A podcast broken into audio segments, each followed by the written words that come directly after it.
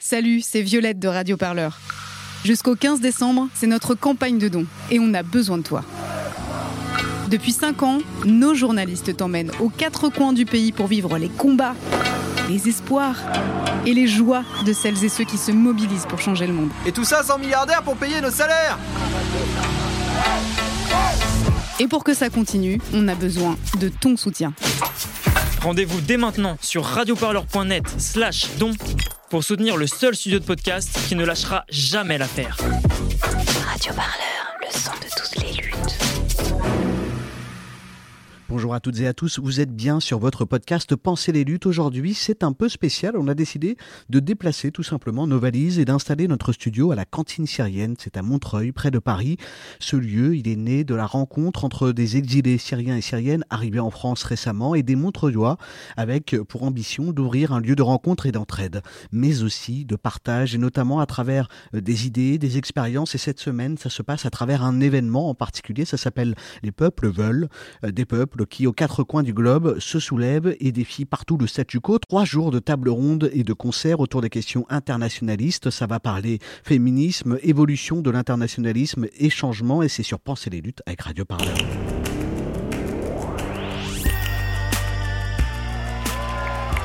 Enfin, quelque chose se passe Pensez les luttes. Pensez les luttes, Quelque chose, mais quoi?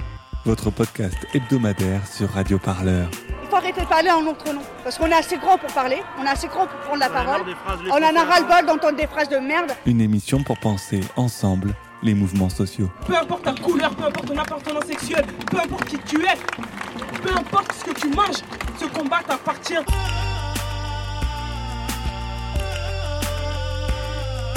Radio Parleur, le son de toutes Je crois pas que ce mouvement va s'arrêter de sitôt.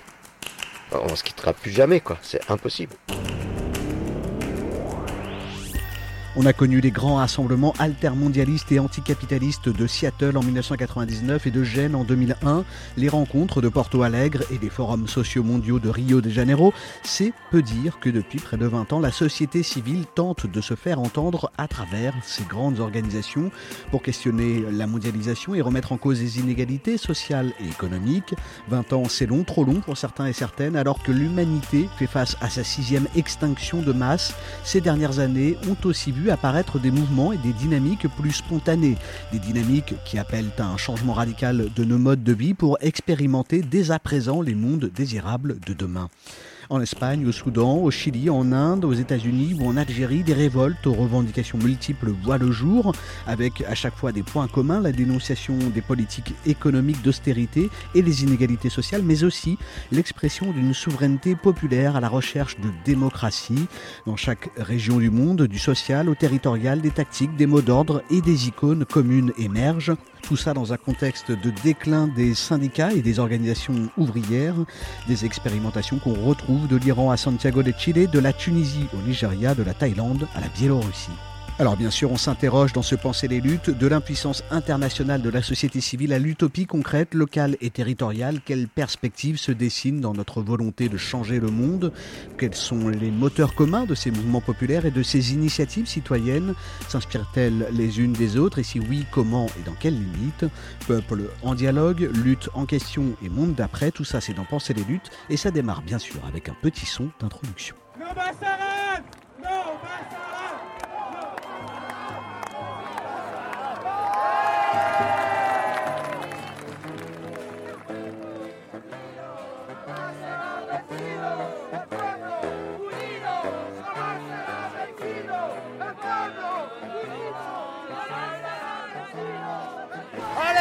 Prenez le programme El pueblo unido jamás será vencido. Le peuple uni ne sera jamais vaincu. C'est une chanson chilienne écrite par le groupe Quilapayún en 1970. Une chanson qui dénonce euh, la dictature du général Pinochet au Chili.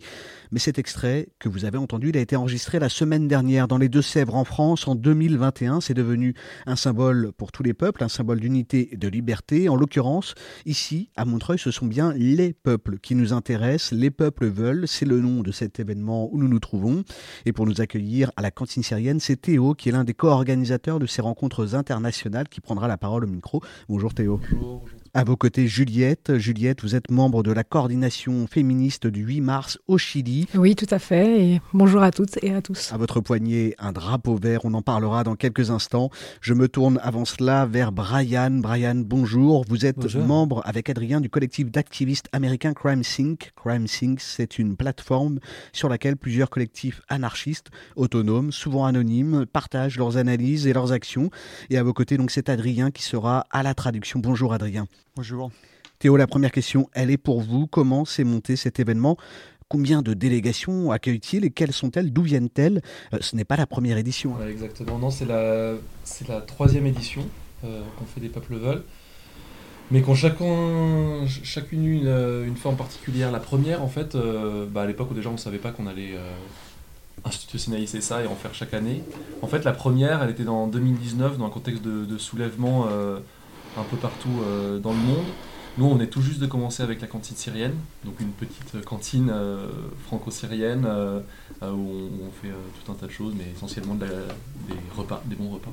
on venait tout juste de commencer cette cantine, quelques mois avant, et je crois que d'abord il y a eu un soulèvement qui a commencé au Soudan. On avait envie de faire quelque chose à ce sujet-là, on avait envie de faire parler de, cette lutte, les, les, membres syriens, mais, nous aussi, les, les, membres français, on se sentait touchés par ce qui se passait là-bas. Donc on a, voulu faire une soirée autour de, la révolution soudanaise. Et en fait, euh, très rapidement, je crois même les jours juste après, euh, ou les mois juste après, c'est la révolution au Liban qui a commencé, puis en Irak, puis au Chili, puis euh, nous-mêmes en France, on, était beaucoup assez impliqués dans, le mouvement des Gilets jaunes. Et donc on s'est dit, bah, en fait, euh, il faut faire parler tout le monde euh, de tout ça, il faut, faire, euh, faut montrer que c'est quelque chose qui est, qui, est, mondial, ou en tout cas qui se passe un peu partout dans le monde. Et on a organisé cette première rencontre, et à l'époque, on voyait, on était beaucoup à voir ça aussi un peu comme une deuxième vague ou une prolongation des révolutions arabes. et du coup, on avait, on a appelé ça à cette époque les peuples, donc qui s'appelait les peuples veulent la chute des régimes. Euh, 2.0 à l'époque, qui était un peu voilà, cette deuxième vague. Et, euh, ça a été une rencontre euh, très forte. Euh, finalement, on a invité aussi des amis du Chili, on a invité des amis d'Iran aussi. Et essentiellement des gens qui, étaient, qui habitaient à Paris ou en, France, soit exilés, soit voilà, qui, qui en France. Et euh, on a invité tous ces gens pour euh, voilà, faire résonner un peu ce, ce, cette vague de soulèvement euh, et essayer de les faire dialoguer. voilà, ça c'est pour l'histoire de la première, la première édition, qui a été un moment très fort, qui nous, a, donné beaucoup d'énergie, qui, a, qui, créé des, liens très précieux pour, nous, toutes nous tous. Et ensuite, on s'est dit, bah, on, ne peut pas s'arrêter là, il faut qu'on qu régularise ces rencontres, il faut qu'on qu fasse plus, qu'on invite des gens, qu'on invite les gens de, de, à venir, qu'on se trouve un moyen de, pouvoir leur payer des billets, parce qu'on sait ce que ça coûte de venir d'Inde ou du Chili par exemple. Et euh, donc on a un peu travaillé là-dessus euh, en parallèle de nos activités hebdomadaires, quoi, euh, sur comment faire pour faire venir beaucoup de monde. Donc l'année suivante, on, a on, a, on, avait prévu d'organiser ce qu'on qu fait maintenant, mais avec le Covid, avec tout ça, les circulations euh, physiques révolutionnaires transnationales sont d'autant plus difficiles. Euh, donc euh, on, a, on a fait ça en ligne, qui a été quand même, voilà, c'est pas la même chose, mais ça a été quand même un moment assez fort pour nous, qui a permis aussi de rencontrer encore plein de gens. Et, et voilà, et enfin, ce week-end, après presque deux ans d'attente, on a pu organiser ces rencontres-là en physique, en faisant venir une vingtaine euh, de personnes euh, de différents pays. Euh, si je peux les citer, bah, du, des, des camarades féministes du Chili, les amis américains américaines de Crime Think, les amis indiens et indiennes de réseau Maza et de, de collectif féministe aussi. Des amis du Liban, de la ferme école Buzuruna Juzuruna, du média Mégaphone, des amis grecs, une dizaine d'amis grecs de euh, l'organisation euh, anti-autoritaire Alpha Kappa. il faut que j'oublie personne, les amis bien sûr de Longomaille, qui est aussi une, un réseau de coopératives agricoles un peu partout en Europe et notamment en France, dans le sud de la France. voilà, il me semble que j'ai oublié personne. Et du, du, Soudan, bien sûr. Alors eux, ce qui est très important de préciser, juste, je termine là-dessus, c'est qu'en fait, on a organisé pour cette édition deux temps. Un temps public, trois jours là de ce week-end, et un temps off, qui en fait étaient des moments pour se rencontrer hors du moment euh, public et événementiel. Les deux sont très importants pour nous. Se rencontrer, discuter, avoir des moments un peu calmes pour, euh, pour échanger, et les moments où on visibilise là plus largement euh, les luttes, les combats des uns et des unes et des autres. Et du coup, nos amis soudanais, je t'avais vraiment là-dessus, nos amis soudanais, c'est la troisième fois qu'on s'organise avec eux, et contre-révolution au Soudan qui vient de enfin qui, vient d'arriver, là on, on en parlera peut-être plus tard, euh, nous a poussé à finalement faire euh, participer aussi au moment, euh, au moment public, ce qui n'était pas prévu à la base. On a aussi donc fait une intervention avec nos amis soudanais sur ce qui se passe actuellement faut l'expliquer hein, pour nos auditeurs, nos auditrices. Effectivement, on est dans un événement là euh, hier, aujourd'hui, vendredi, qui est public, c'est-à-dire que là, on se retrouve euh, dans une petite salle. Il y a le studio radio, on est là tous les cinq, euh, mais à côté, il y a une salle avec une projection d'un film, il y a une cantine, il y a des gens qui discutent, il y, a, du monde qui vient pour rencontrer justement ces délégations. Brian, pour vous, venir ici en France à ces rencontres internationales, c'était une évidence?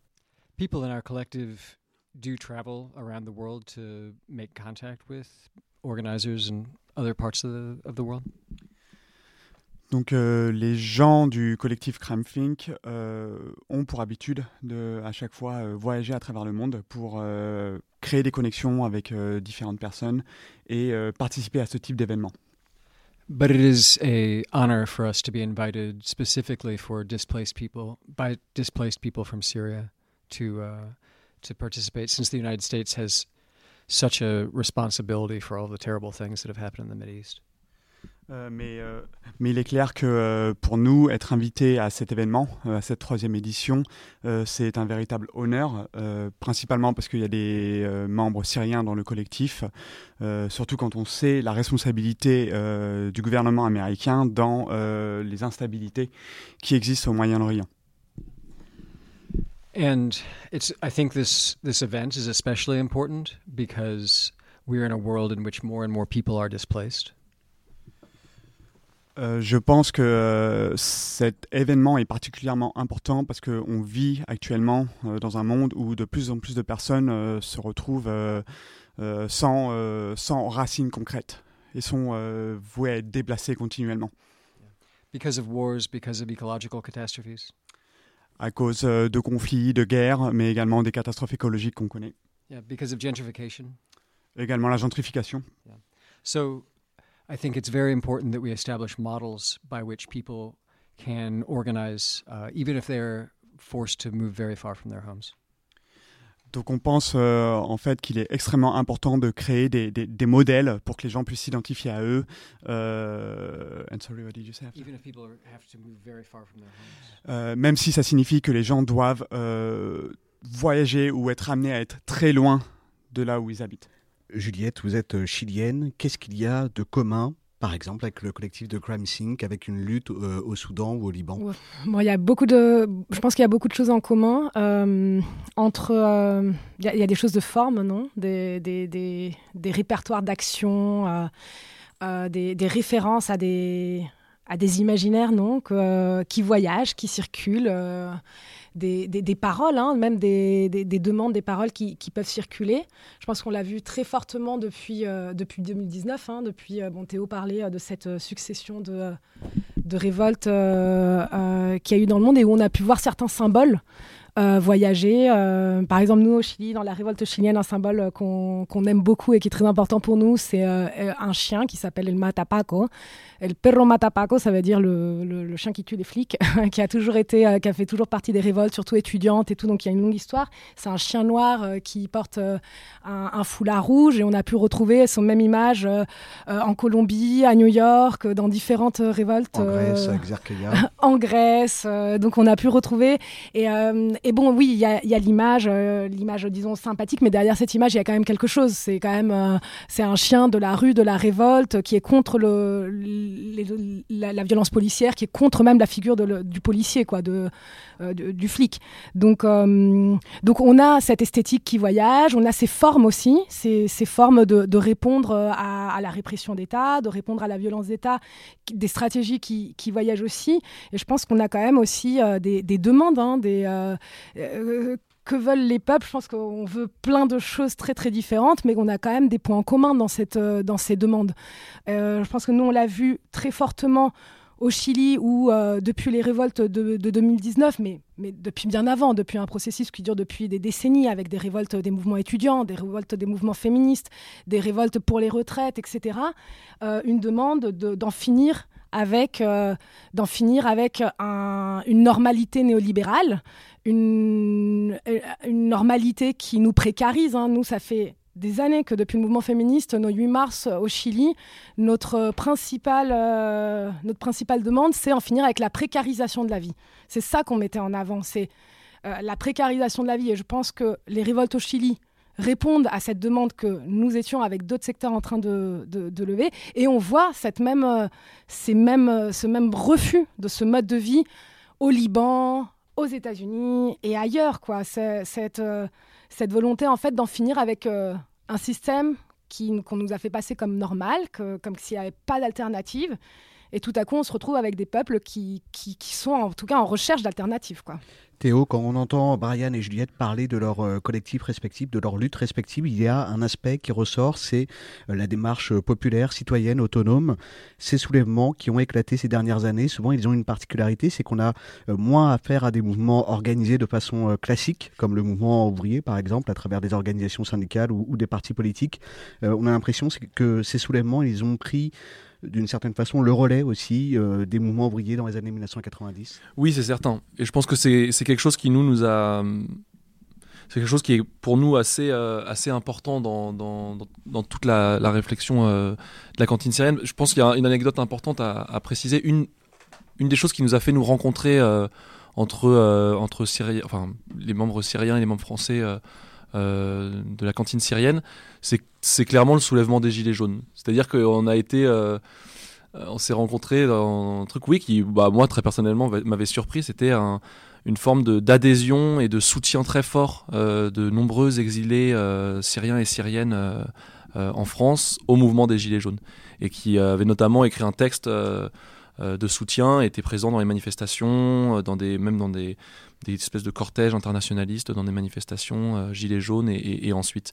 Et je pense qu'on s'est rencontrés dans ce, dans ce moment-là et je pense que ce que nous disaient à ce moment-là les, les, amis euh, syriens et syriennes autour de, de ces, euh, comment dire, de ces, de ces ressemblances qu'ils avaient dans ce moment de soulèvement populaire, auto-organisé, extrêmement... oui, extrêmement, oui, et, spontané, on peut dire. Je pense que c'est un, un, des éléments qui nous a fait enfin qui eux les avaient touchés à ce moment-là et qui nous nous a fait euh, nous rencontrer. Donc c'était logique ensuite euh, pour nous euh, de d'essayer d'inviter, d'essayer de, s'intéresser à des soulève à des soulèvements à des soulèvements de ce type et en même temps je dis des soulèvements de ce type mais finalement comme comme tu dis oui depuis 2019 mais même depuis 2011 voire au-delà en fait quasiment tous les mouvements de révolte et les mouvements de, oui, de révolte, d'insurrection, euh, prennent cette forme-là, prennent une forme effectivement euh, avec très peu de leadership, euh, avec des formes d'organisation assez diffuses. ça, d'ailleurs, même c'est quelque chose qu'on pose aussi beaucoup en question au sein de la, cantine syrienne, qu'on essaye de réfléchir. mais oui, avec tout un tas d'éléments qui diffèrent énormément de ce que pouvaient être oui les mouvements les mouvements enfin les organisations sur type de lutte ouvrière ou euh, avant la fin de la guerre froide. On va laisser la parole à présent à un mouvement social dont on fête euh, les trois ans en France. Ce mouvement, vous en avez parlé à l'instant, c'est celui des Gilets jaunes. Et celles et ceux que vous allez entendre, ce sont celles et ceux de Commercy. Euh, le temps d'un week-end en janvier 2019, Commercy était au centre du mouvement euh, social des Gilets jaunes. La petite ville de la Meuse accueillait l'Assemblée des Assemblées, une réunion de plus de 75 délégations de Gilets jaunes venues de toute la France, un exercice inédit de démocratie directe. Ce qu'il faut dire, c'est que là, nous nous réunissons à essayer de construire ensemble. Et nous venons juste de nous rencontrer. Alors déjà, nous voulons faire ensemble. Mais regardons bien que nous, déjà, nous sommes ensemble. C'est le début.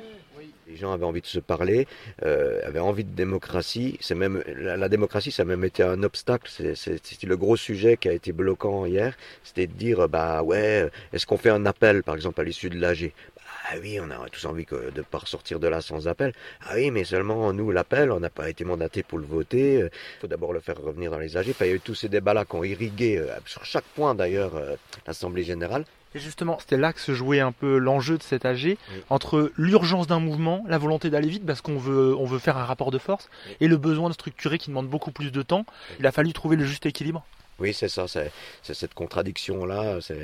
Nous, il nous faut du temps, mais euh, de l'autre côté, il déroule. Euh, bah, moi, je pense que ça a été tranché par euh, ce qu'ont dit plusieurs délégués, c'est-à-dire que bah, on n'arrête pas les actions en participant aux manifestations, le samedi, voilà, le samedi et tout, en inventant aussi de nouvelles formes, et tout ça. Par contre, il faut pas qu'on faut pas qu'on soit pressé sur la structuration parce que sinon ça va faire des on va finir comme les autres quoi. Voilà on aura perdu. C'est un mouvement qui s'inscrit dans le temps maintenant. Moi je crois qu'il je crois qu'il est pérenne. C'est pas possible que, que, ça laisse pas au moins des traces.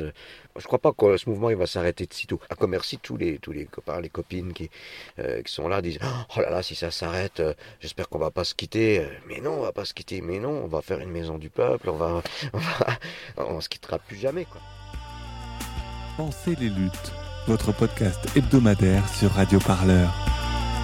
Pour penser ensemble les mouvements sociaux. Les Gilets jaunes de Commercy, c'était en janvier 2019, un reportage de Martin Baudrero, June Loper et Kylian Martin. Et vous entendrez bientôt parler à nouveau d'eux sur d'elle et eux sur Radio Parleur grâce au travail de Lou Bonnefoy qui se trouve avec eux en ce moment même et qu'on salue. On s'implique, on ne laisse plus d'autres décider, on veut reprendre le contrôle des décisions. Il y a aussi la volonté d'inventer de nouvelles formes. Gilles, le Gilet jaune qu'on entend ici, parle d'un mouvement qui s'inscrit dans le temps. Il le dit, on n'a pas envie que ça se passe comme les autres, que ça s'essouffle comme les autres. Il y a cette volonté d'aller vite, il y a aussi l'urgence de la situation, et il y a le besoin de se structurer qui demande euh, beaucoup plus de temps, Théo. Oui. Oui, c'est intéressant comme question, euh, cette question de la durée, parce que justement, on discutait avec, euh, avec des amis de, de Longomaille, là, qu'on a invités, qui, eux, c'est un réseau de coopératives qui a près de 40 ans, et, euh, et, qui a euh, énormément d'activités, de, d'actions euh, à l'international. Et on leur demandait, je leur demandais là dans une discussion dans les offres justement un peu c'est quoi le secret de, de, de toutes ces circulations qu'ils ont réussi à, entretenir, à créer, tout ce qu'ils ont réussi à faire. Et leur réponse c'était uniquement la durée, quoi. C'était vraiment d'avoir réussi à durer c'est ça qui leur permettait d'avoir autant de liens dans le monde, autant de, fermes en Europe, autant de et donc oui, donc nous c'est une question qu'on qu se pose, euh, qu'on se pose énormément. Euh, comment euh, comment on fait pour avoir des structures d'organisation, des formes d'organisation qui permettent de qui permettent de se maintenir dans le temps. Moi, je ne sais pas si, si, je suis en mesure de, de pouvoir y répondre là. je sais que c'est une question qu'on qu traverse. Je pense que une des, une des réponses, euh, c'est j'ai l'impression que nous, en tout cas au sein de la cantine syrienne, on a répondu aussi par la question matérielle. C'est-à-dire, euh, je pense que tout ce qu'on fait, on est très heureux de le faire et, c'est très euh, important pour nous de cuisiner, de donner des cours d'arabe, de, de, donner des cours de français, etc. Euh, mais euh, ça prend beaucoup de temps, ça prend beaucoup d'énergie. Donc la question de comment on réussit à faire ça dans le temps se, se pose. Nous, une des questions, c'est clairement cette vocation de devenir une, forme de coopérative, une forme où on, pourrait, euh, oui, vivre aussi de cette activité, euh, au moins survivre, on va dire, et, euh, et, et, de, et du coup, de tout ça dans une forme de coopérative autogérée avec des formes de, bah, de, de salaire égal, égaux, enfin, de salaire égal entre les membres du collectif. donc oui, nous, la question matérielle, en tout cas, est une des, une des questions qui, qui est présente dans cette, enfin, une des réponses de, de cette question de la, de la durée. Et cette temporalité-là, elle est pas forcément, elle va pas forcément de pair avec celle des mouvements parfois spontanés, populaires, euh, où on est tout de suite dans une temporalité beaucoup plus urgente. Ouais, exactement. Et c'est toute la tension et toute la difficulté. C'est comment on réussit à créer ce, ces formes euh, d'alternatives que qu'on a qu'on qu voilà, comme la cantine syrienne, comme Longomaille, comme euh, la ferme Zoruna Zoruna dont je vous parlais euh, au Liban. Et en même temps, comment on rate pas euh, comment on passe pas à côté des moments de soulèvement, des moments d'insurrection qui eux-mêmes ont leur propre temporalité, comme, euh, comme tu dis, ont une, forte intensité. Donc ça, nous, c'est aussi une question qu'on se pose au sein de, la cantine syrienne, encore une fois, à cause de notre expérience, soit de la révolution syrienne, soit des Gilets jaunes. Et donc ça ça, la réponse, euh, elle est au moins de, premièrement, d'avoir euh, à l'esprit euh, déjà que cette, cette, question et cette difficulté, de se dire, enfin voilà, de se dire, déjà, déjà un petit peu près d'une certaine façon à avoir d'autres temporalités à certains moments. ça, c'est une des premières choses. d'avoir les yeux grands ouverts et les oreilles grandes ouvertes, parce que combien de justement de, de, gens qui sont dans leur dans leur dans leur euh, finalement dans leur euh, alternative euh, locale, ancrée, tout ça, parfois n'arrivent pas, passe à côté, encore une fois, comme je disais, de, de, ces moments de soulèvement. Donc nous, c'est l'idée de, qu'il est hors de question, quoi que, quoi qu'il se passe en France ou ailleurs, qu'on passe à côté de ça. Donc toujours être attentif à ce qui se passe même être prêt à changer nos, habitudes, notre quotidien. Euh, s'il faut annuler des cantines parce qu'on euh, doit aller servir, euh, à l'époque c'était sur un rond-point ou ailleurs, bah, il faut qu'on le fasse, c'est important. quoi d'autre Comment faire? Non, c'est un peu tout ça que c'est un peu tout ça qu'on réfléchit et ensuite, bah, tout simplement aller s'inspirer et discuter avec des gens un peu partout qui eux-mêmes ont, leur réponse pour pour s'inspirer de, de, ce qu'ils font, quoi. Alors aujourd'hui, il faut prendre le temps de se structurer, de se rencontrer, de s'écouter, euh, peut-être avec lucidité aussi, une certaine humilité, d'apprendre les uns, les unes et, les autres. Brian, c'est vital de créer ces espaces de, transmission. Comment on fait? Um, Yes, it's the reason that our collective exists. Oui, c'est la raison pour laquelle notre collectif existe. In the United States, it's easy for people to be myopic. Oui, euh, aux États-Unis, euh, bah, l'un des problèmes, c'est qu'il est très euh, facile pour les gens de, de, ouais, de, de, de, ne pas voir plus loin que, que ce qui est devant leurs yeux, en fait. And so, it's very important for us to communicate with people in other parts of the world and, and to be able to, to share the things. Donc il est très très important pour nous de discuter avec euh, les gens aux quatre coins du monde euh, et de partager justement nos, nos expériences et ce qu'on connaît. in the United States, when I grew up going to the school system, I didn't learn anything. I didn't learn any other languages. I didn't learn anything about organizing in other parts of the world or politics. Euh, bah, là où j'ai grandi aux États-Unis, euh, par exemple, euh, le système éducatif euh, était terrible. J'ai appris aucune langue, j'ai rien appris sur le reste du monde en fait. And so when I came to Europe for the first time as a as a punk rocker, you know, and and went to a, a social center and saw squats and and and learned about uh, political struggles from the participants, this gave me a completely different sense of what was possible. Donc la première fois où je suis venu en Europe, euh, quand euh, bah, j'étais dans un groupe punk euh, et que j'ai découvert pour la première fois bah, ce que c'était les centres sociaux, ce que étaient les squats, bah, ça m'a donné une, une, ouverture totale sur ce que pouvait être la politique, ainsi que bah, les différentes alternatives qu'on pouvait mettre en place dans la vie de tous les jours. So th this is something that we we try serve as a connecting tissue between uh, between movements, between organizers in different in different parts of society, in different parts of the world. Donc en fait, notre objectif, c'est euh, ben, d'être euh, cette une sorte de, de, de, connexion, de fil connecteur entre euh, ben, euh, différentes euh, parties du monde, euh, différentes luttes à travers le monde et à travers ben, différents pays et différents individus. So that, uh, as you say, people can come up with revolutionary hypotheses, test them, analyze the results, refine them, and, and test the next one. Donc, comme, euh, comme euh, Théo, euh, tu l'as très bien dit, euh, ben, le, les gens peuvent tester les alternatives, analyser, voir quels sont les résultats, positifs comme négatifs, et après passer à d'autres stratégies et continuer comme ça à avancer. Juliette, échanger, apprendre des autres, construire ensemble, parce que quelque part ça permet d'être porté par une énergie nouvelle dans sa propre lutte quand on voit justement que euh, dans un autre endroit du monde, du globe, eh ben on voit qu'il y a des, des, icônes, des symboles qui sont repris. Euh, notamment ça a été le cas aussi pour euh, les manifestations, les, le soulèvement féministe qu'il y a eu au Chili. Ça a énormément inspiré d'autres mouvements féministes un peu partout aux quatre coins de la planète. C'est important dans sa propre lutte, ça porte aussi Oui, tout à fait. Euh, hier, une de mes camarades qui vient du Chili disait que Euh, nous, nous croyons fortement que les, les révoltes sont contagieuses et euh, nous voulions être conta contagieuses et contagiées. Quoi. Et je pense que c'est euh, très très important, euh, effectivement, ces moments de rencontre.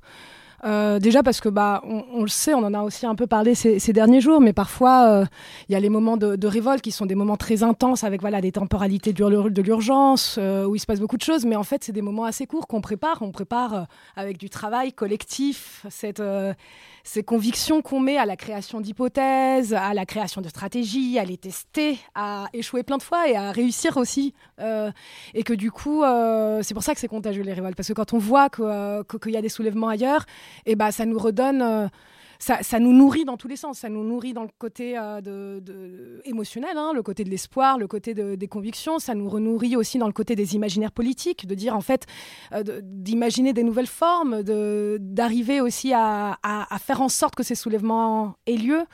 Euh, mais ça nous nourrit aussi au niveau des, des analyses qu'on fait de nos propres possibilités de, mener ces révoltes. Donc oui, non, tout à fait. Par exemple, en venant ici, nous avons appris, euh, on savait même pas, mais nous avons appris que euh, les féministes libanaises avaient beaucoup regardé euh, les mouvements au Chili, et c'est effectivement, c'est très émouvant, et en même temps, ça nous permet d'avancer dans nos luttes aussi.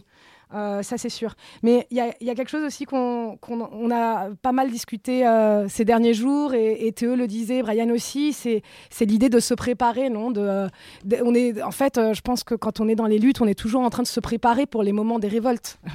et ces moments de préparation, c'est des moments qui peuvent sembler voilà, parfois long, où c'est difficile, où il y a les difficultés matérielles, les difficultés de temps, les difficultés euh, de, euh, de, fatigue. Et c'est là où euh, le fait de se retrouver, ça redonne aussi des, des, des, armes pour cette préparation.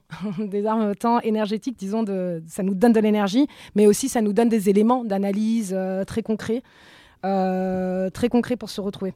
Et je voulais juste rebondir sur quelque chose que disait Gilles des, des Gilets jaunes sur en fait, les difficultés qu'il y a aussi dans ces nouvelles formes d'organisation collective euh, entre la prise de décision et euh, les, différentes temporalités, les temporalités de l'urgence, mais également, en tout cas pour nous, dans les, problèmes on, qu on, auxquels on doit faire face depuis les révoltes euh, au Chili, c'est il y a d'un côté la temporalité de l'urgence, de la révolte, de la rue, etc. Mais il y a aussi la, temporalité des institutions, la temporalité des, euh, des, institutions formelles, des partis euh, politiques qui sont, euh, qui sont disons, et qui avancent sur des mesures, disons, et, auxquelles on doit faire face. Et donc ça, c'est très très complexe à l'intérieur, et je pense que c'est important de, prendre en compte ça quand on parle de comment résister dans le temps, ça comment continuer et dans le temps. Euh, et comment faire en sorte d'avoir quand même des prises de décision qui soient euh, du coup représentatives, qui, qui, cette, qui réussissent à, à répondre à cette, cette, demande de participation directe qui, qui sont très fortes dans tous nos pays. Euh, à prendre en charge aussi, bah, par exemple, nous, on a beaucoup réfléchi sur les femmes patri patriarcales que nous avons dans nos organisations. Comment, au sein même de nos pratiques, de, des organisations de gauche, des organisations sociales, des organisations populaires, on a des pratiques qui reproduisent des formes de violence qui sont patriarcales, qui sont coloniales, qui sont classistes, etc. Et du coup, c'est euh, parfois difficile de mettre en place ces réflexions alors même qu'on a ces urgences avec les temporalités de la rue et des temporalités institutionnelles. Mais nous, en tout cas, on a parié et je pense que c'est important de, euh, prendre en charge ces réflexions aussi, de ne pas les laisser pour un second moment, un second plan. Et, euh, et nous, ce que nous faisons, c'est qu'on les mène en parallèle, en fait, avec toutes nos discussions politiques. Donc ça demande une ça demande une pratique et une, attitude qui s'apprend. Hein. Moi, euh, c'est un truc que j'ai appris avec beaucoup, beaucoup, beaucoup d'assemblées féministes et beaucoup de discussions avec des camarades. Cette pratique de, de nous regarder constamment, de regarder nos assemblées, d'étudier comment on a du mal à prendre des décisions, comment on reproduit nous-mêmes. Ça, ça, demande aussi une attitude un peu humble vers nos propres et, d'accepter la, critique, euh, aussi comment on reproduit entre nous des formes du coup euh, de, violence et comment on les prend en charge dans nos mêmes organisations, alors même qu'on est en train de mener les processus de la rue et les processus, euh, disons, de débat plus, euh, voilà, plus de la, qui répondent aussi à la politique institutionnelle. Alors c'est intéressant, effectivement, il y a ces réflexions que vous avez parlé de Gilles, ce gilet jaune à Commercy, c'était en plein pendant le mouvement social des gilets jaunes. Il y a eu ces, ces, réflexions, ces remises en question durant le mouvement et la mobilisation, le soulèvement au Chili, les Stalido. Euh, il y a une question aussi, euh, on a parlé dans l'introduction de cette émission euh, des euh, soulèvements, des rassemblements altermondialistes anticapitalistes. Il y a eu euh, Seattle, il y a eu Porto Alegre, Rio de Janeiro. Est-ce que aujourd'hui ces sommets altermondialistes étaient avant des, endroits où on se rencontrait justement, où on pouvait échanger sur ces pratiques, ce, recul sur les mouvements, euh, sur les mouvements sociaux, les soulèvements. Euh, aujourd'hui, est-ce que euh, bah, ces rendez-vous qui ont lieu à intervalles réguliers, c'est toujours les endroits justement pour échanger, ou est-ce que au contraire, c'est plus forcément ces endroits-là qui, qui, comptent, là où on peut se rencontrer, là où on peut échanger, c'est plutôt sur des initiatives autogérées, par exemple comme ici aujourd'hui avec cet événement? Well, the the anti-globalization movement of the past was very important because in the process of fighting against transnational capitalist institutions, people produced a, a different vision of what global connections could be. Les mouvements euh, ben, euh, anti-globalisation euh, et altermondialistes de l'époque euh, étaient vraiment très importants parce que pour la première fois, ça a été ça les mouvements par lesquels on a pu montrer une résistance face au mouvement capitaliste en euh, insistant sur le côté euh, transnational, le transnationalisme, euh, anticapitalisme. donc c'était les mouvements très importants sur lesquels des voix internationales ont pu s'exprimer contre ce mouvement global. But uh, inside of the anti-globalization movement, many different visions were fighting each other actually. Mais il faut quand même se rendre compte qu'au sein même de ces mouvements altermondialistes, il y avait plein de visions politiques différentes qui s'affrontaient. There was a reformist perspective that just wanted the state to protect the economy inside of the country from all the other countries. Bah, on avait bien entendu euh, ben, la frange euh, réformiste euh, qui avait pour seul objectif le fait que l'État devait protéger justement ben, l'économie propre du pays. And there was an anarchist and revolutionary perspective uh, abolishing the state and capitalism. Et bien entendu, on avait à l'opposé euh, la frange anarchiste qui, elle, était pour euh, l'abolition, on pourrait même dire la destruction euh, du capitalisme et de l'État. And so it's not surprising that the anti-globalization movement, when it broke down, it, it left different legacies. C'est sans surprise qu'en fait, euh, quand le mouvement altermondialiste, on va dire, a un peu euh, disparu ou a éclaté, ben il y a différentes, euh, il y a eu différents héritages en fait. And and one of these, you know, the reformist legacy can now be taken up by Do Donald Trump. He can he can pretend to be the one who will make capitalism work in the benefit into the benefit of US citizens. Euh, ben, par exemple, euh, la frange réformiste, les, les arguments qui étaient utilisés par la frange réformiste pourraient très bien être utilisés par Donald Trump actuellement, euh, quand il dit tout simplement qu'il veut défendre les intérêts euh, de l'économie américaine pour les Américains. But the uprisings around the world are the, the real inheritors of the revolutionary spirit of the anti-globalization uprisings. Euh, mais euh, une chose est sûre, c'est que euh, tous les soulèvements qu'on a connus là depuis une vingtaine d'années à travers le monde, dans n'importe quel pays, ce sont ces soulèvements et les personnes qui ont pris part à ces soulèvements qui sont les véritables héritiers de la frange la plus radicale de ces mouvements intermondialistes. And and in this way, today's uprisings are taking a model that a few people demonstrated during the anti globalization protests and uh, expanding it so that it's something that everyone can participate in? Euh, bah les, les, soulèvements euh, actuels, euh, leur force, c'est qu'ils ont, qui, qui, qui s'inspirent et qui prennent comme modèle justement euh, les soulèvements qu'il y avait au moment de ces euh, événements altermondialistes à Seattle, etc. Euh, mais il faut savoir qu'à l'époque, c'était une minorité d'individus qui prenaient part à ces euh, actions dans la rue, euh, confrontation avec la police, actions de destruction, etc. Mais que la force de ces soulèvements actuels, c'est que ils ouvrent des opportunités à plein d'autres personnes de rejoindre le mouvement et de prendre part eux-mêmes à ces soulèvements. On n'est plus sur une minorité à l'époque qui faisait les actions. Maintenant, ça s'est beaucoup plus généralisé. Because the the crises that capitalism produces uh, are affecting more and more people now. Euh, bah, l'une la raison, l'une des raisons les plus simples, c'est que de toute façon, le capitalisme actuel et la crise liée au capitalisme actuel bah, touche de plus en plus de personnes. But as you saw with the the Gilets jaunes movement in France, the these movements again today are a battlefield. Mais comme on l'a très bien vu euh, ben, euh, en France avec le cas des, Gilets jaunes et du mouvement des Gilets jaunes, n'importe quel mouvement dans la rue, qu'on appelle mouvement social, mouvement politique, peu importe, n'importe quel mouvement dans la rue, est une bataille en elle-même. C'est-à-dire qu'il y a des différents points de vue.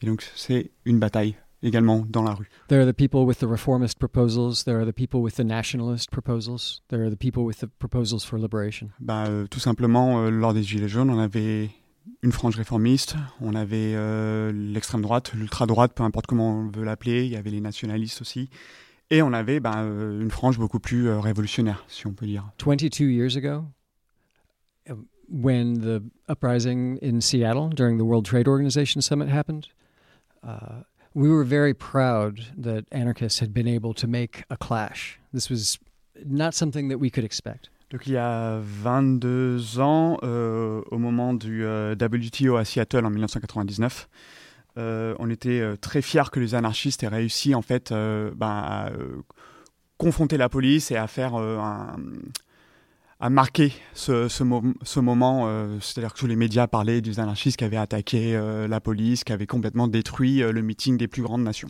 But today, th- there are going to be confrontations, there are going to be riots and, and conflict everywhere. This, this is guaranteed. It's not something we have to try to make happen. Mais aujourd'hui, la situation a complètement changé. C'est qu'aujourd'hui, il est sûr et certain que peu importe ce qui se passe dans le monde, il y aura des confrontations.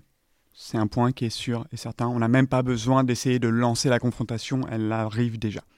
The thing that we have to be sure that, that we can contribute actually is a, is a proposal and a vision for the, how things could actually change. This is the thing that will not be there unless we make the effort to, to propose it ourselves. Mais euh, en gros, ce qui est sûr, c'est que euh, donc, euh, les, les confrontations seront là, ça c'est sûr et certain. Par contre, ce qui est important, c'est que nous, en tant qu'anarchistes, nous prenons part à ces mouvements, nous soyons présents, que nous contribuons en euh, apportant une vision, des propositions. Ça ne sera pas fait, ça n'arrivera pas si nous ne faisons pas cet effort, c'est sûr et certain. And this is especially important because COVID 19 is just the first of many disasters that will make the borders between us stronger and will make it harder for us to organize on an international basis. Le Covid euh, euh, est l'une des premières crises. Et il y en a d'autres qui vont, euh, continuer à venir. Et ça va rendre les choses beaucoup plus compliquées pour nous, pour nous organiser. Ça va créer en fait de plus en plus de frontières entre nous. Merci, c'est une transition euh, parfaite vers la question qui suit. Évidemment, il y a la confrontation, il y a aussi le besoin de se préparer, la préparation, l'expérimentation. Est-ce qu'il y a euh, justement besoin de, bah, de montrer aux autres dans les faits que certaines utopies sont réalisables, Juliette, qu'il y a des utopies qui sont concrètes et de pouvoir préparer à partir de ces utopies justement ces confrontations? Oui, bah, je pense que nous, cette question, on l'a plutôt abordée euh, dans notre, euh, dans, notre façon de, de nous relationner entre nous, dans notre façon de construire notre, euh, notre collectif, en fait, dans notre façon de, de construire nos positions. Par exemple, on a énormément travaillé. Je pense que c'est bon. Tout le monde en parlait, hein, Théo, Brian parlait en fait euh, du fait que bon, faut pas non plus imaginer que les mouvements populaires ou les mouvements insurrectionnels sont des mouvements uniformes. C'est des mouvements où il y a effectivement énormément de tensions à l'intérieur, où on a des, on a disputes. On, on veut pas forcément euh, arriver au même point et on n'est pas forcément d'accord sur comment y arriver. Euh, et ça, ça existe évidemment dans tous les mouvements et par exemple aussi dans les mouvements féministes. Dans les mouvements, le mouvement féministe au Chili, c'est un mouvement pluriel, euh, un, et tous les mouvements féministes, euh, disons, disons dans le monde. Et donc en fait, cette, disons, multiplicité, cette diversité qu'on a, bah, nous on a on a quand même essayé de travailler sur cette diversité comme, comme une force aussi, pas seulement comme une difficulté dans l'organisation. Et du coup, d'essayer de réviser nos propres formes organisatives et notre propre euh, pratique pour, euh, pour euh, embrasser d'une certaine façon cette diversité. Bon, je sais que c'est pas exactement là où tu voulais venir, mais je pense que c'est une forme d'utopie en fait de dire qu'on peut construire des collectifs qui sont des espaces sûrs, qui sont des espaces non violents, qui sont des espaces où se construit du coup une, intelligence qui est vraiment collective, où on, on travaille sur des choses qui en plus, bon répondent à une société capitaliste, euh, de la compétition, une société euh, patriarcale de la violence, euh, et dans laquelle, en fait, dans notre propre quotidien, à partir de notre corps et de nos expériences collectives, on doit aussi répondre avec des, disons, des, des, réponses de résistance. par exemple, dans comment on, se, comment on se traite entre nous. On a vraiment beaucoup eu ce travail et je sais que, par exemple, en France, avec les Gilets jaunes, il y a aussi eu, il y a aussi eu ce genre de réflexion, mais sur euh, les rôles des porte-paroles, des porteuses de parole. Dans notre cas, euh, c'est un, rôle très, très important pour nous. de réfléchir à qu'est-ce que ça veut dire de porter une parole collective, qu'est-ce que ça veut dire d'être exposé aussi du coup, par exemple, au micro, aux caméras, qu'est-ce que ça nous fait en termes euh, individuels, en termes d'ego euh, mais qu'est-ce que ça nous fait aussi en termes collectifs, du coup, de certaines paroles qui deviennent plus légitimes euh, on a aussi beaucoup réfléchi, là on en parle, on n'a pas encore trouvé de solution, hein. c'est vraiment des débats, on parle beaucoup de notre propre fatigue aussi, de comment on est quand même exténué, on vient quand même d'un processus de révolte qui suivi par un processus de, ça, une pandémie qui a été, où il y a eu des réponses de, de, tous les États qui sont extrêmement euh, nationalistes et individualistes, des fermetures de frontières, mais en plus des, euh, une réponse euh, vers des solutions plus individuelles, dans notre cas au. Donc, qui sont en contre-courant complète de ce qu'on était en train de construire avec, avec les révoltes. Et tout ça, évidemment, ça, ça nous épuise, quoi, ça nous fatigue. Et ces genres de questions, nous, on les intègre dans notre quotidien politique également. De dire comment on prend en charge notre propre fatigue, comment on prend en charge notre propre division, comment on prend en charge nos, nos désaccords. Euh, et je pense que c'est une façon aussi de construire, euh, de, construire des solutions, euh, ça, de, construire des, de construire dans la pratique aussi ces, ces, réalités possibles, quoi. D'autres façons de s'organiser et de construire du collectif. Théo, tu voulais réagir? Ouais, euh, c'est pas facile après, après Juliette, après Brian, parce que là, depuis tout à l'heure, j'ai l'impression de prendre une, des leçons de politique assez, assez impressionnantes et, et, hyper enrichissantes. Mais sur la question de, sur la question de, de l'utopie, et, enfin, et, ça va faire écho à, ce que disait euh, Juliette. Euh, nous, je pense qu'on ouais, on se pense à la cantine syrienne comme une utopie réelle, une utopie concrète, petite, hein, toute petite, mais qui, euh, qui, qui, voilà, qui, qui, se pense comme, quand même comme ça, comme un, îlot, un îlot parmi d'autres. Enfin enfin avec euh, aux côtés sûrement de, et on le sait, de, plein d'autres îlots, mais, mais voilà, qui, qui essayent d'inventer des, façons de vivre euh, un peu différentes de, celles qu'on nous impose. Mais justement, îlot, euh, j'insiste sur ce mot parce que ça ne nous suffit pas du tout des, îlots. Et, et c'est ça souvent le risque des utopies et de comment on pense les utopies aussi. C'est que nous, ce qu'on a envie, c'est qu'elles se déploient, ces utopies, qu'elles euh, qu'elles euh, essaiment et qu'en en fait, elles deviennent. Enfin, oui, et qu'on n'utilise plus le mot utopie, parce que ça commence à devenir euh, des réalités, qu'il n'y ait plus d'ambiguïté sur, sur si l'utopie est imaginaire ou réelle, et que ce soit des réalités. Oui, que, qui, se, qui, se, qui s'étendent et qui se s'amplifient un peu partout. Et les moments qui permettent aux utopies de s'étendre et de s'amplifier, c'est les moments de soulèvement, clairement. Et pour revenir un peu aussi à ta question de tout à l'heure sur les, sur les soulèvements, oui, les soulèvements euh, des dernières années euh, sont euh, des soulèvements populaires, auto-organisés, spontanés, mais on constate aussi que en fait, la majorité de ces soulèvements, à l'exception du Chili et du Soudan jusqu'à quelques jours, la majorité de ces soulèvements ont été écrasés, écrasés dans la répression, dans le sang, des milliers d'emprisonnements, des milliers de morts, que ce soit dans les pays arabes, mais, partout, dans tous les soulèvements dont on, a, dont on a parlé tout à l'heure. Évidemment, y compris au Chili. on a eu une représentation, ça, une répression très très forte, euh, une militarisation des territoires et on a encore des morts. Euh, Avec des tirs à balles réelles sur les manifestantes et les manifestants. Oui, et aujourd'hui on est dans un contexte, bah, désolé, euh, mais c'est juste pour compléter parce que pour pas non plus idéaliser, hein, au Chili on est quand même dans une, dans une période encore d'énormes disputes, rien n'est encore acquis, mais vraiment rien n'est acquis, on est dans un processus complètement ouvert et on est dans un contexte où il y a moins d'un mois, le président du, de l'actuel gouvernement, Piñera, a décidé de militariser avec l'accord des partis qui sont actuellement au gouvernement, dont des partis de la, social-démocratie, qui ont accepté qu'on militarise des territoires où il y a un conflit entre l'État chilien et, euh, des, peuples autochtones. Donc c'est, euh, on est encore dans cette... Euh, dans, ce problème de répression très très forte de l'État et avec une acceptation, une comme ici, comme, comme, un peu partout, comme aux États-Unis, une, une, acceptation de cette militarisation de, de, nos vies, quoi qui a permis en plus le Covid euh, d'accélérer. quoi.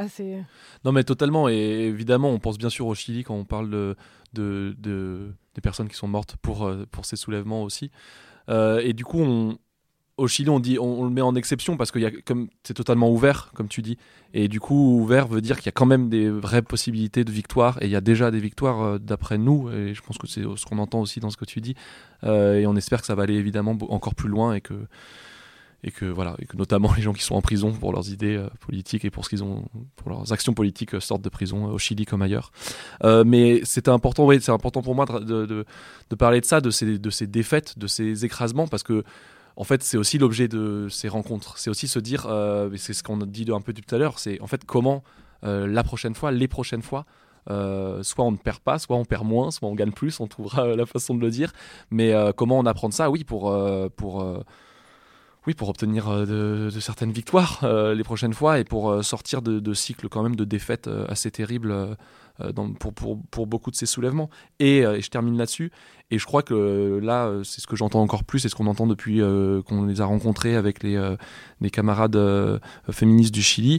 nous, on, sent des éléments de réponse dans les formes, là, en l'occurrence, la forme d'organisation, les propositions, les idées, les stratégies qu'on entend de la part de nos camarades du Chili.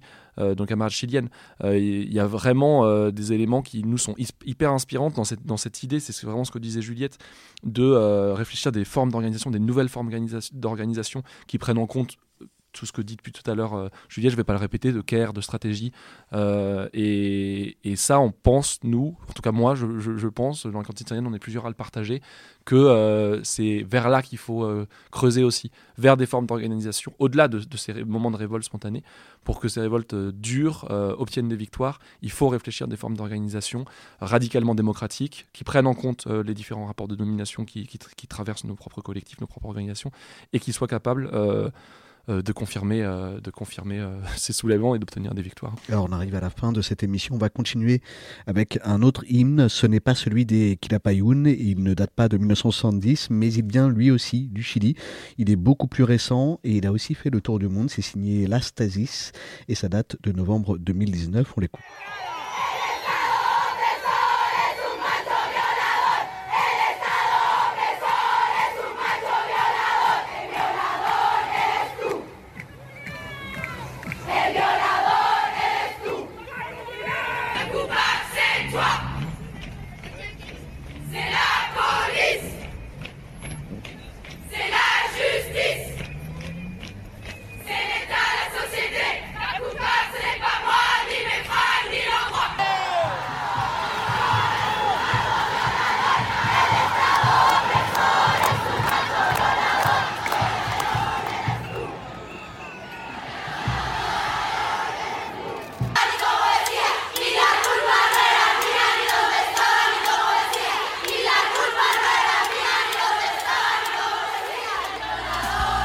Les luttes, votre podcast hebdomadaire sur Radio Parleur.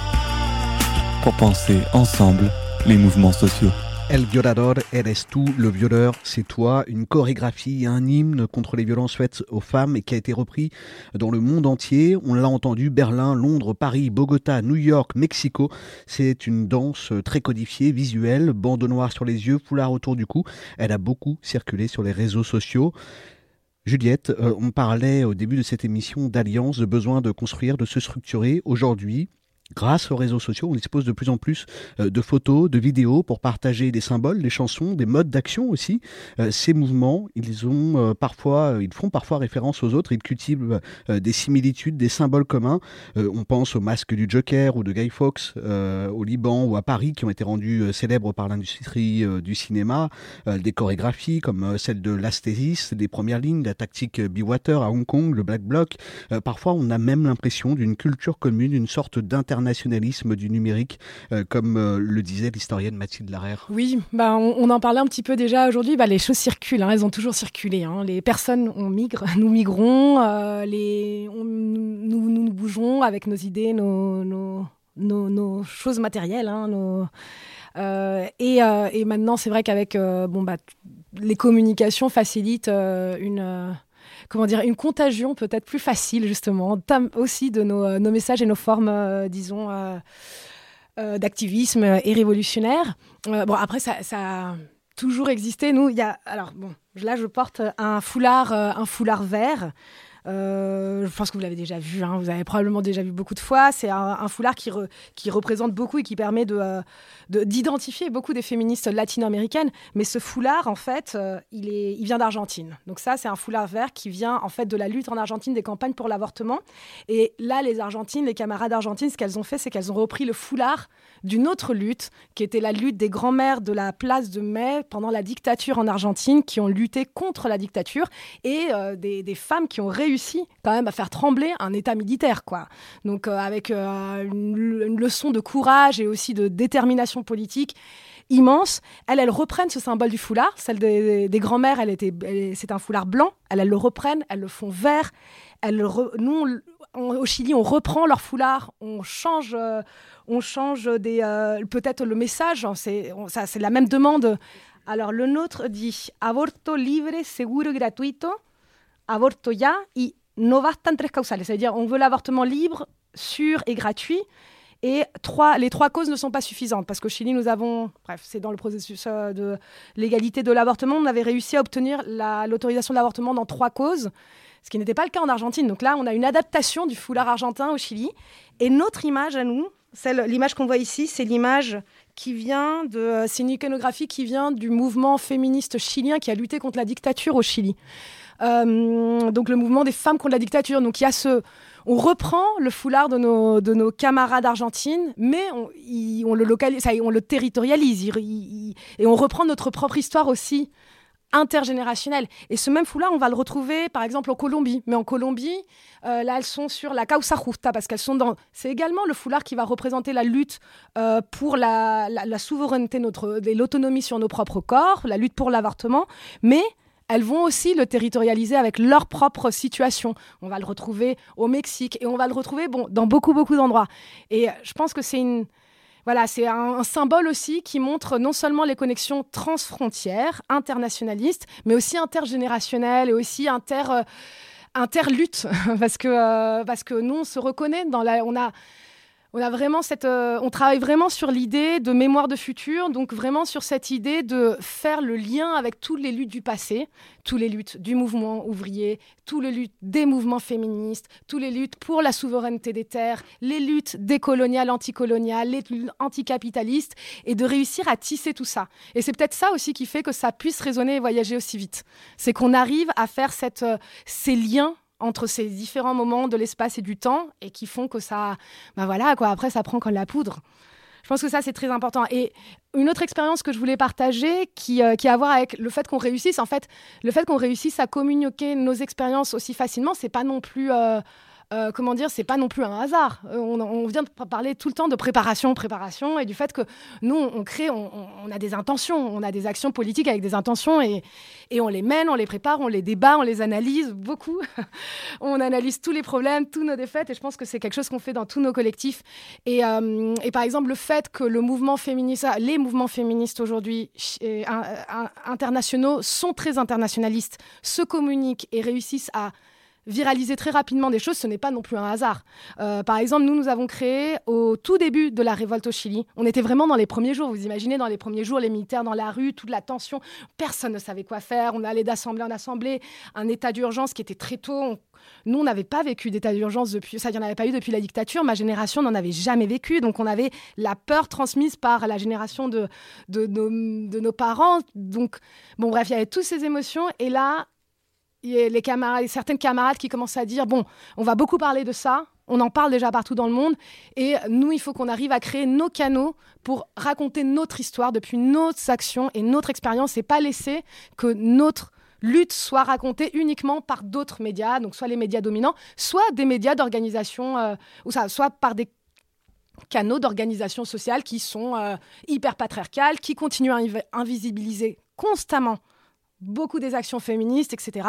Et du coup, on a créé un espace qu'on a appelé Transfronteriza, transfrontière, qui existe jusqu'aujourd'hui, d'alliance, où on a contacté les camarades d'Argentine, où on a été contacté par les camarades du Brésil, et on a réussi à tisser ces alliances pour communiquer entre nous, au-delà donc euh, d'autres canaux qui peuvent déjà exister. Il y a cet enjeu de la bataille du récit ah oui, absolument. Et du récit, bah, je pense que ça, pour le coup, c'est une leçon qu'on a euh, malheureusement très fortement euh, dans les mouvements féministes, mais aussi dans d'autres mouvements. Mais le fait qu'on sait que si c'est pas nous qui racontons notre histoire, elle ne sera pas racontée. hein. Et elle sera systématiquement invisibilisée.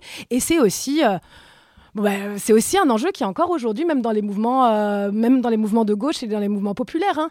Euh, le, le mouvement féministe chilien, c'est quand même un des grands, grands, grands piliers de la révolte. qui- C'est un mouvement qui est très euh, grand, qui est très organisé, qui, avait, qui a une capacité de mobilisation immense. La plus grande marche qu'il y avait eu dans la période de la révolte, c'était le 8 mars 2020. C'était juste après, on était encore en période de révolte, et c'est pendant cette marche, manifestation qu'on a entendu le plus fort possible la demande globale de démission du gouvernement. Donc quand même, c'est un, euh, nous sommes des actrices quand même vraiment incontournables et quand même constamment dans les médias euh, de gauche, on peut être invisibilisé ou euh, on va nous parler seulement pour parler des de, sujets de- du féminisme, alors que nous, on a quand même aujourd'hui un programme, des demandes qui sont quand même de, de- transformation totale de la société et qui, en plus, font écho à et qui réussissent à mobiliser de larges parties de la société qui veut faire partie de la révolte, euh, mais qui ne veut pas faire partie de formes d'organisation traditionnelles. Bien au-delà des cercles féministes. Oui, oui, et qui se retrouvent du coup dans les convocations féministes, dans les, euh, ça, dans les, dans les appels féministes. Là, bientôt au Chili, on aura, bon, partout dans le monde, il y a, euh, ici en France, ça sera le samedi 20, mais au Chili, c'est le 24 novembre. C'est euh, la, journée de la lutte euh, contre les violences faites aux femmes, et, euh, et ça va être une, ça va probablement être la plus grande manifestation euh, euh, de, ces mois-ci, alors qu'on est en période de candidature présidentielle, ça, de campagne euh, euh, électorale au Chili, ça va être probablement la plus grande manifestation de rue, avec une problématisation en plus des violences, donc des violences faites aux femmes, comme la violence d'État, comme on l'a entendu dans les trucs de la stésis, dans la, performance de la stésis, de dire c'est pas, c'est- les féminicides, c'est la violence de rue, mais c'est aussi la violence de l'État, c'est aussi ce que ça représente d'avoir une police. Qu'est-ce que c'est que la police? C'est une façon patriarcale de comprendre les relations aussi et de répondre à certaines, euh, à une organisation de la vie. Donc en gros, avec une, en plus une, comment dire, une une réflexion politique et une construction de réflexion politique sur ce que c'est que la violence qui est très ample euh, et qui fait sens à des voilà à de, de- de vastes euh, parties de la population. Partager des moyens d'action ou des symboles, c'est important, mais ça ne permet pas pour autant euh, de déboucher sur un projet politique. C'est aussi ça, la grosse limite peut-être de ces circulations des savoirs entre les peuples. Euh, L'échec des sommets internationaux et altermondialistes nous le montre d'ailleurs. Hein. C'est pas parce qu'on agite un, même euh, drapeau noir aux quatre coins du globe qu'on installe pour autant l'anarchie. Brian. It's a big question, actually. No, sorry to. I, I think this is the. We we figure this out in the process of the struggle. In fact, you know, this is you know, how do we do it though? C'est une question très complexe. Euh, on se pose tout le temps la question, en fait, à n'importe quel mouvement social. Pourquoi euh, on n'arrive pas à euh, transmettre plus que ça nos, nos idées, nos principes, nos valeurs I mean, I, I like the black flag, but you know, it just means J'aime le drapeau noir, mais il faut quand même se rappeler que ça veut dire qu'on veut plus du tout de drapeau. Yeah. The the basic point is that human beings exchanged ideas and helped each other to survive long before the first government existed. Donc le, le- le point fondamental dont il faut se rappeler, c'est que les êtres humains ont toujours échangé leurs idées, leurs vécus, se sont toujours entraidés, et ce, bien avant la création de la toute première forme de gouvernement. Yeah, we ex- we exchange resources, we learn from each other. This is the reason that our species exists. On a toujours échangé euh, nos ressources, on a toujours échangé nos expériences. C'est l'une des raisons principales de l'existence de notre espèce, l'espèce humaine. And we are always experimenting, you know, for for a million years. Right now, we're near the end of a an experiment that is turning out badly? On a depuis des, des millénaires, on a toujours euh, expérimenté. Euh, là, actuellement, on est euh, à la fin d'une expérience qui est en train de très mal tourner. And the the question is, can we figure out how to survive using the things that we have known the longest? La question primordiale en ce moment, c'est comment allons-nous réussir à survivre?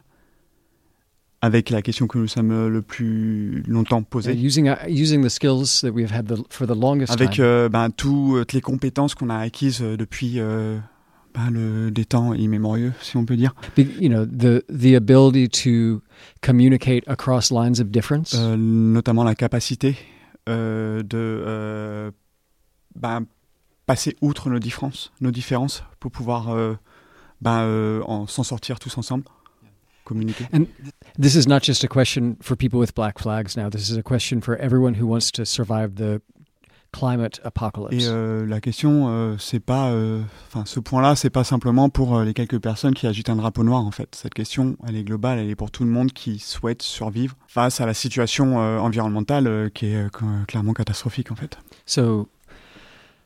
We don't have the answer exactly for how to do this, but we know it is the most important question. And the sooner that everyone applies themselves to this, the sooner we will have good answers because answers arise collectively, not from uh, particular groups. Donc, euh, bah, bien entendu, euh, on n'a pas de, on n'a pas de questions toutes faites. Ça serait trop simple. Euh, ce qui, ce qu'il faut, c'est euh, continuer à collectivement se poser cette question parce que ça sera que collectivement et dans la pratique de tous les jours, dans nos luttes, etc., qu'on arrivera justement à trouver une potentiellement une solution pour sortir de ce désastre. That's a big question. Juliette euh, l'a dit tout à l'heure, euh, euh, ces soulèvements populaires qu'on voit, qu'on observe depuis plusieurs années, ils se heurtent aussi à la répression des pouvoirs dominants. Pour les Gilets jaunes en France, comme pour d'autres mouvements un peu partout dans le monde, on l'a entendu par exemple au Chili, la répression elle est souvent violente, les manifestations elles s'essoufflent aussi, c'était une des peurs de Gilles, ce Gilet jaune qu'on entendait tout à l'heure, c'est parfois aussi une impasse au mouvement. les mouvements diminuent en intensité à cause de cette répression militaire, policière, parfois aussi le débouché se fait par les urnes, mais s'institutionnalise euh, à travers notamment des séquences électorales, euh, comme pour Podemos, notamment en, Espagne par exemple. Euh, là aussi, c'est parfois une impasse. Théo, partager les savoirs c'est peut-être pas forcément suffisant. Effectivement, comment on fait pour répondre à ces impasses-là? Alors d'abord sur, le, sur la question de la répression, c'est difficile d'apporter une réponse satisfaisante parce que c'est oui, c'est clairement, on l'a entendu hier dans, une des tables rondes, euh, justement aussi sur les obstacles, sur les, difficultés. Bah, c'est euh, euh, l'obstacle principal, quoi. C'est au mieux les boucliers des, CRS, des, forces anti-manifestations, anti émeutes etc. Et au pire, évidemment, les balles et les, prisons et voilà, toutes les formes de répression terribles que subissent tous les révoltés, tous les révolutionnaires dans le monde. Euh, donc c'est difficile de, trouver des réponses à ça. une des réponses, euh, selon moi, euh, elle se situe dans, dans, la, dans deux choses, dans, dans la question du timing et dans la question de la surprise. J'ai l'impression que la répression, en fait, Brian, il, en a parlé tout à l'heure et, et, il en a parlé hier aussi. La question de Seattle est très intéressante en 99 quand euh, quelques milliers euh, d'anarchistes euh, empêchent de se tenir le sommet, le sommet, le sommet de, des plus grandes puissances du monde, en fait, ils, réussissent à ce moment-là parce qu'ils surprennent. Parce qu'ils surprennent avec une, tactique, oui, qui existe déjà ailleurs, notamment en Allemagne, mais qui, là, est pour la première fois est mise comme ça en place de la sorte et, empêche. Et là, en fait, c'est un élément de surprise qui empêche euh, là le gouvernement, euh, enfin pas le gouvernement, les gouvernements de, se rencontrer et tout ça. Les gilets jaunes, c'est pareil. Les gilets jaunes, c'est un, moment de surprise absolument incroyable qui permet en trois semaines, un mois, moi j'ai envie de dire, une, une, ouverture des possibles absolument gigantesque, qui peut-être à ce moment-là, comment dire, pas été jusque là où on voulait, ça c'est certain. Mais en tout cas, dans ce moment-là, il y a quelque chose qui s'est ouvert pendant trois semaines. Je pense dans plein d'autres soulèvements, c'est ça qu'on entend quand on discute avec les amis là qui sont là pour, pour, le, pour cette semaine. On sent qu'il y a des moments où quelque chose s'ouvre qui est possible. Et les Gilets jaunes, c'est pareil, c'est la surprise. C'est la surprise de tout d'un coup, oui, avoir des centaines de milliers de personnes euh, qui se déclarent euh, en même temps en colère et qui se déclarent en même temps vouloir un autre monde, un monde meilleur, etc. Et du coup, la question de la surprise, c'est quelque chose qu'il faut que je pense en tant que révolutionnaire, on doit toujours avoir à l'esprit comment on surprend euh, les forces réactionnaires, les forces répressives, les forces, euh, euh, les, forces, enfin les, élites au pouvoir, etc. Et donc ça, c'est quelque chose qui qu'on creuse, qu'on réfléchit. On va pas dévoiler maintenant toutes les, toutes les idées, on va dire. Mais, euh, mais je pense que c'est une question qui est, qui est fondamentale, cette, euh, cette, recherche de la surprise. Et ça m'amène justement, cette question de sans perdre la spontanéité, à, à, au deuxième obstacle, qui est, oui, cette question de, encore une fois, de tension entre spontanéité et structuration, qui est, euh, qui est, qui est extrêmement importante et, et, très complexe. Et je pense qu'on est à ce moment-là, justement, après, enfin après, comment dire l'héritage de toutes les formes, des différentes formes d'organisation qui ont existé et qu'on a contesté, qu'on peut remettre en question tout en essayant quand même d'en garder, euh, d'en garder euh, certaines choses, de continuer à, ne pas euh, balayer tout le passé évidemment et de faire comme disait Juliette, d'aller chercher aussi dans la mémoire des luttes, dans la mémoire des combats politiques différents, ouvriers, féministes antiracistes de différentes formes d'organisation, mais essayer de trouver justement les nôtres aujourd'hui et trouver justement des formes qui répondent à cette tension-là. Euh, là, ce serait difficile de, présenter, enfin pas de présenter, mais de, dire euh, en détail ce que j'en pense. J'ai quand même envie de dire que justement, moi, ce qui me semble fondamental euh, en ce moment, c'est pour durer, comme on est plusieurs à dire depuis, depuis tout à l'heure, pour durer, je pense qu'il il faut réussir à tenir ensemble une forme, des formes d'organisation qui permettent, comment dire, de euh, bah, je l'ai un peu dit tout à l'heure, mais de, confirmer les essais, de confirmer les, ces moments d'ouverture dont on parlait juste avant, et en même temps de pas, euh, euh, de pas, de, pas, en se pérennisant, de ne pas devenir, comment dire, de pas euh, empêcher les moments de spontanéité ou les formes euh, spontanées. Et du coup, je sais pas si j'arrive à, me faire comprendre, mais c'est cette tension qui est difficile à trouver. C'est se pérenniser, euh, construire des formes d'organisation voilà, qui respectent voilà, les principes, les valeurs qu'on a, qu'on a présentées tout à l'heure, tout en étant capable, tout en étant sensible et tout en étant capable d'observer les formes spontanées qui émergent et tout en bah, plus qu'en les acceptant, euh, c'est pas les acceptant, mais tout en, des fois, en, souvent en se laissant guider par ces formes spontanées, euh, avec nous, ce qu'on a essayé de construire et, essayer de les mettre euh, à pro, de les, juste de soutenir ces formes spontanées, ces irruptions spontanées de révolte un peu partout. Bah, un peu encore confus, mais c'est un peu ça que, je pense qu'on creuse dans l'équipe des peuples veulent, qu'on essaye de, cogiter cette, tension. Et voilà. Mais en tout cas, c'est très important, je pense, de laisser la place aux formes, formes d'éruption des formes de révolte euh, plus spontanées, plus euh, auto euh, plus populaire, etc. Juliette, se structurer, mais ne pas se perdre en chemin, ne, pas s'institutionnaliser. Oui, bah, moi, tout ce que disait Théo, là, ça me faisait penser à beaucoup de choses. ça faisait beaucoup d'écho avec, avec nos propres expériences au Chili. Bon, l'idée de, voilà, de, de l'organisation, je pense qu'on on en a aussi pas mal parlé. Je trouve que c'est intéressant parce que souvent, c'est un peu un débat qui reste voilà, en second plan. mais et c'est un peu ce que j'essayais d'expliquer tout à l'heure, en fait, de, cette réflexivité que nous on a sur nos propres pratiques, et ben ça nous amène, en fait, en fait, cette réflexivité, c'est aussi pour répondre à cette demande-là, à cette demande de, à cette exigence du coup de de pouvoir, euh, voilà, pouvoir durer, mais dans, un, dans des contextes qui changent et qui, qui changent très vite et qui nous limitent euh, ou qui nous, nous ouvrent aussi des possibilités. Et, et, du coup, par exemple, nous, je sais sais pas combien de, formes d'organisationnelles on a eu, mais on en a eu beaucoup. Et elles continuent à changer et ça fait partie de notre, ça, ça nous tensionne pas tant que ça, finalement. On prend parti du fait qu'on va devoir constamment revoir nos formes d'organisation. Par exemple, aujourd'hui, nous avons euh, une, euh, une de nos camarades qui est, euh, qui est représentante à la Constitution, dans l'Assemblée constituante. Ce qui a été un processus très très long pour nous. On a beaucoup beaucoup de points de vue très très différents sur ça. Il y a eu beaucoup de... Ça a été un long travail de débat interne. Et, euh, mais le fait d'avoir une camarade qui aujourd'hui est à l'Assemblée constituante, évidemment, ça nous a fait aussi devoir revoir toute notre organisation. Parce qu'en plus, on a aussi beaucoup, beaucoup de camarades qui sommes dans la rue. Donc on a en gros, euh, voilà, toutes ces tensions. Et ça nous oblige à nous revoir euh, constamment, à revoir du coup voilà, les propres comités, là où on va devoir mettre de l'attention, etc. Donc, euh, on a comme, comme le Covid a plein de variants, bah, nous, on a eu plein de variants dans nos formes organisationnelles. Et je voulais rebondir sur l'idée de la surprise. Je pense que c'est euh, qui est fondamental. Effectivement, je pense qu'il y a quelque chose en commun aussi dans tous ces révoltes. Et on voit cette. Euh, je pense que c'est quand même super intéressant de se dire, on a l'impression qu'on a une pauvreté d'imagination. On se dit, ah mince, il nous manque des alternatives parce qu'on arrive à pas trop imaginer des, voilà, des, imaginaires politiques viables comme on en a un peu discuté hier. Et d'un autre côté, peut-être que cette euh, appréhension qu'on a n'est pas si réelle quand on voit la, la, géniale euh, diversité et la quantité de surprises, moi, je suis surprise quand même quand je reçois des, nouvelles euh, de différents endroits dans le monde qui sont absolument géniales. Au Chili, par exemple, je pense qu'on a beaucoup vu, bon voilà, la performance, genre simplement comment danser. Ça, à nouveau, c'est pas quelque chose euh, qu'on a inventé, mais ça fait écho à, aux femmes qui, dans la dictature, ont fait la cueca sola pour dénoncer euh, les, les disparus de la dictature de Pinochet, mais qui est voilà, mais qui est repris aujourd'hui, revisité avec une performance, mais qui, qui a un texte qui est extrêmement politique et donc qui permet de mettre en débat avec une danse, une choré qui est super contagieuse, mais qui permet de faire euh, aussi une réflexion politique. Et on l'a aussi vu, par exemple, beaucoup avec, euh, avec les cyclistes. Alors au Chili, je ne sais pas si on en a beaucoup parlé ici, mais il y a des mouvements cyclistes assez grands. Bon, il y a une culture euh, du cyclisme qui s'est développée parce que, entre autres, le transport est hyper cher. Hein.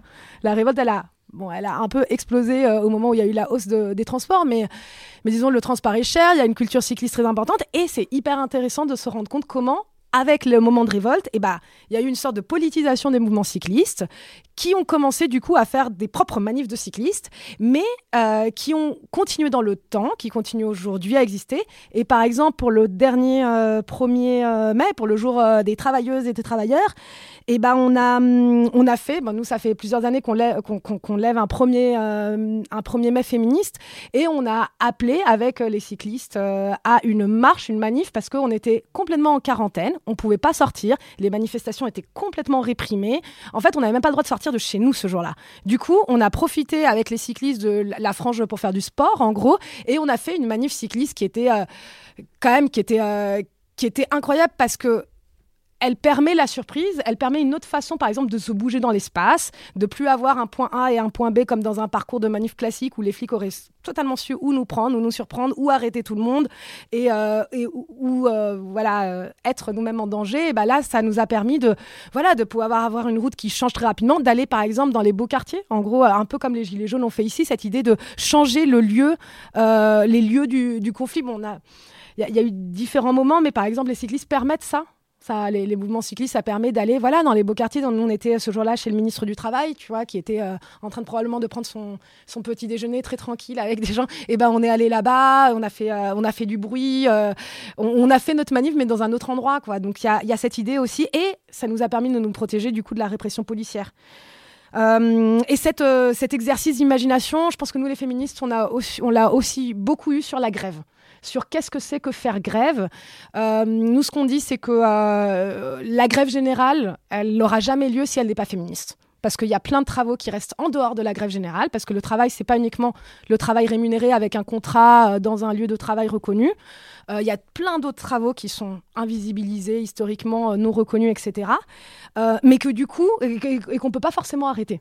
Parce que par exemple, il y a les travaux reproductifs, les, travaux de la reproduction de la vie ou de la reproduction sociale ne peuvent pas forcément s'arrêter. Quelqu'un qui euh, prend en soin quelqu'un d'autre ne peut pas arrêter de le faire euh, ce jour-là. Et du coup, ça nous oblige à repenser aussi la grève. Donc la grève qui est quand même l'instrument historique quand même de, euh, de, la lutte ouvrière, eh ben, on la, on la repense, on la resignifie, on se la réapproprie aussi, hein, parce que c'est les féministes chiliennes qui avons remis le mot grève au Chili comme un mot, euh, un mot que maintenant les médias sont obligés de dire. Quoi. Ça fait, il y a deux ans, on n'entendait jamais parler de grève dans les médias dominants au Chili. Maintenant, ils sont obligés de dire.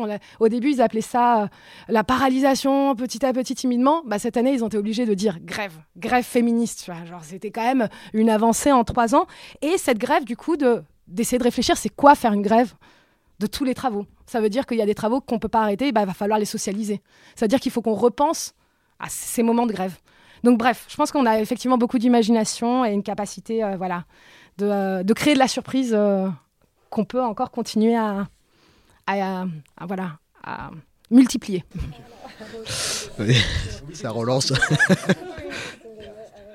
C'est un mot de la fin qui relance éventuellement le débat. Malheureusement, ça serait super pour une deuxième émission.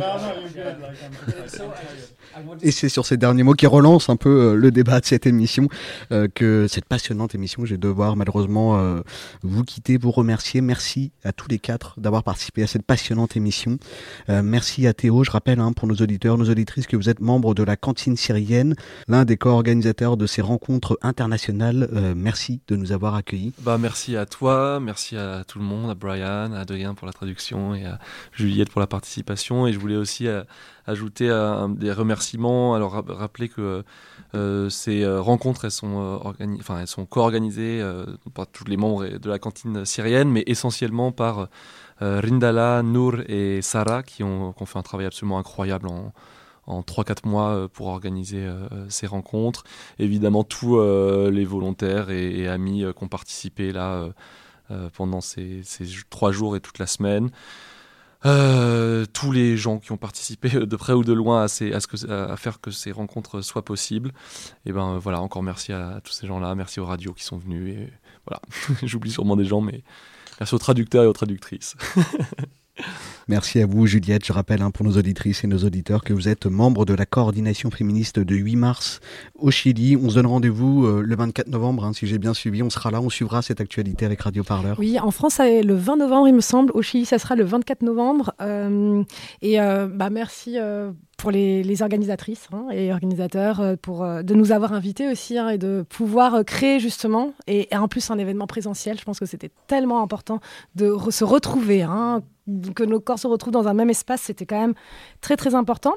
Et, euh, juste, bon, bah, je fais un appel, on ne sait jamais, hein, s'il y a des organisations féministes euh, qui veulent, euh, nous, avons dans la Coordinadora Feminista 8M, dans la coordination féministe 8 mars, un comité internationaliste. Donc on cherche vraiment à construire, ça fait partie aussi de, nos stratégies. Donc s'il y a des organisations féministes qui écoutent, ou des personnes, hein, des collectifs et, des personnes, bah, elles peuvent nous rechercher dans les réseaux sociaux et on voit comment continuer à construire euh, ces projets euh, révolutionnaires ensemble. Et réécoutez, si vous le souhaitez, cette euh, passionnante série Genre au point sur l'international féministe sur Radio Parleur. C'est signé Sophie Perroaguet, Roman Salahin et Léon Lahali. Merci à vous deux, Brian et Adrien, d'avoir accepté notre invitation sur ce plateau de Radio Parleur. Je le rappelle, vous êtes tous les deux membres du collectif d'activistes américains Crime Sync. on le rappelle, hein, c'est une plateforme sur laquelle des collectifs anarchistes autonomes, souvent anonymes, partagent leurs analyses et leurs actions. C'est majoritairement en anglais, mais le site offre aussi euh, plusieurs articles traduits en français. Euh, on peut venir vous lire sur votre site crimesync.com ou suivre euh, vos analyses sur Twitter. Merci à chacun. Thank you very much to you and to the comrades from the Syrian canteen and to all the other participants in this. Merci beaucoup à tout le monde pour cette interview à la radio. Merci à l'organisation la, la, cantine syrienne et merci à toutes les personnes qui ont participé à cette journée. Pensez les luttes, c'est malheureusement fini déjà pour cette semaine, euh, mais on se retrouve bien sûr après cette émission spéciale pour notre rendez-vous hebdomadaire chaque jeudi. En l'occurrence, ce sera jeudi prochain sur vos applis podcast et sur notre site radioparleur.net. On vous le rappelle également, cette émission, elle n'est possible que grâce à vos dons et c'est justement la première semaine de notre campagne de dons. Alors n'hésitez pas à nous soutenir, si vous le pouvez, à soutenir les médias alternatifs et indépendants. C'est vital. Vos dons et vos retours nous sont précieux. Si on est là aujourd'hui, c'est grâce à eux, grâce à vous. Les meilleurs garants d'une information libre et indépendante, c'est vous. Et puis bien sûr, parlez-en autour de vous. Radio Parleur fonctionne beaucoup grâce aux bouches à oreille.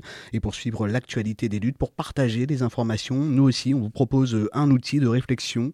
Euh, chaque mercredi, dans votre boîte mail, Radio Parleur propose une sélection des mobilisations en cours et à venir. Vous avez partagé cet événement euh, des peuples veulent. On espère que vous avez pu y participer. Cette newsletter, elle vous aidera, on l'espère, à trouver des causes euh, qui vous portent. En complément, on proposera des zooms sur des actions passées sous les radars médiatiques. Cette lettre des luttes, elle est amenée à grandir, bien sûr, et on veut la construire avec vous. Envoyez vos remarques et vos propositions d'action à rédaction.radioparleur.net. On aime vous lire et vos retours sont toujours constructifs. À très bientôt sur Radio Parleur.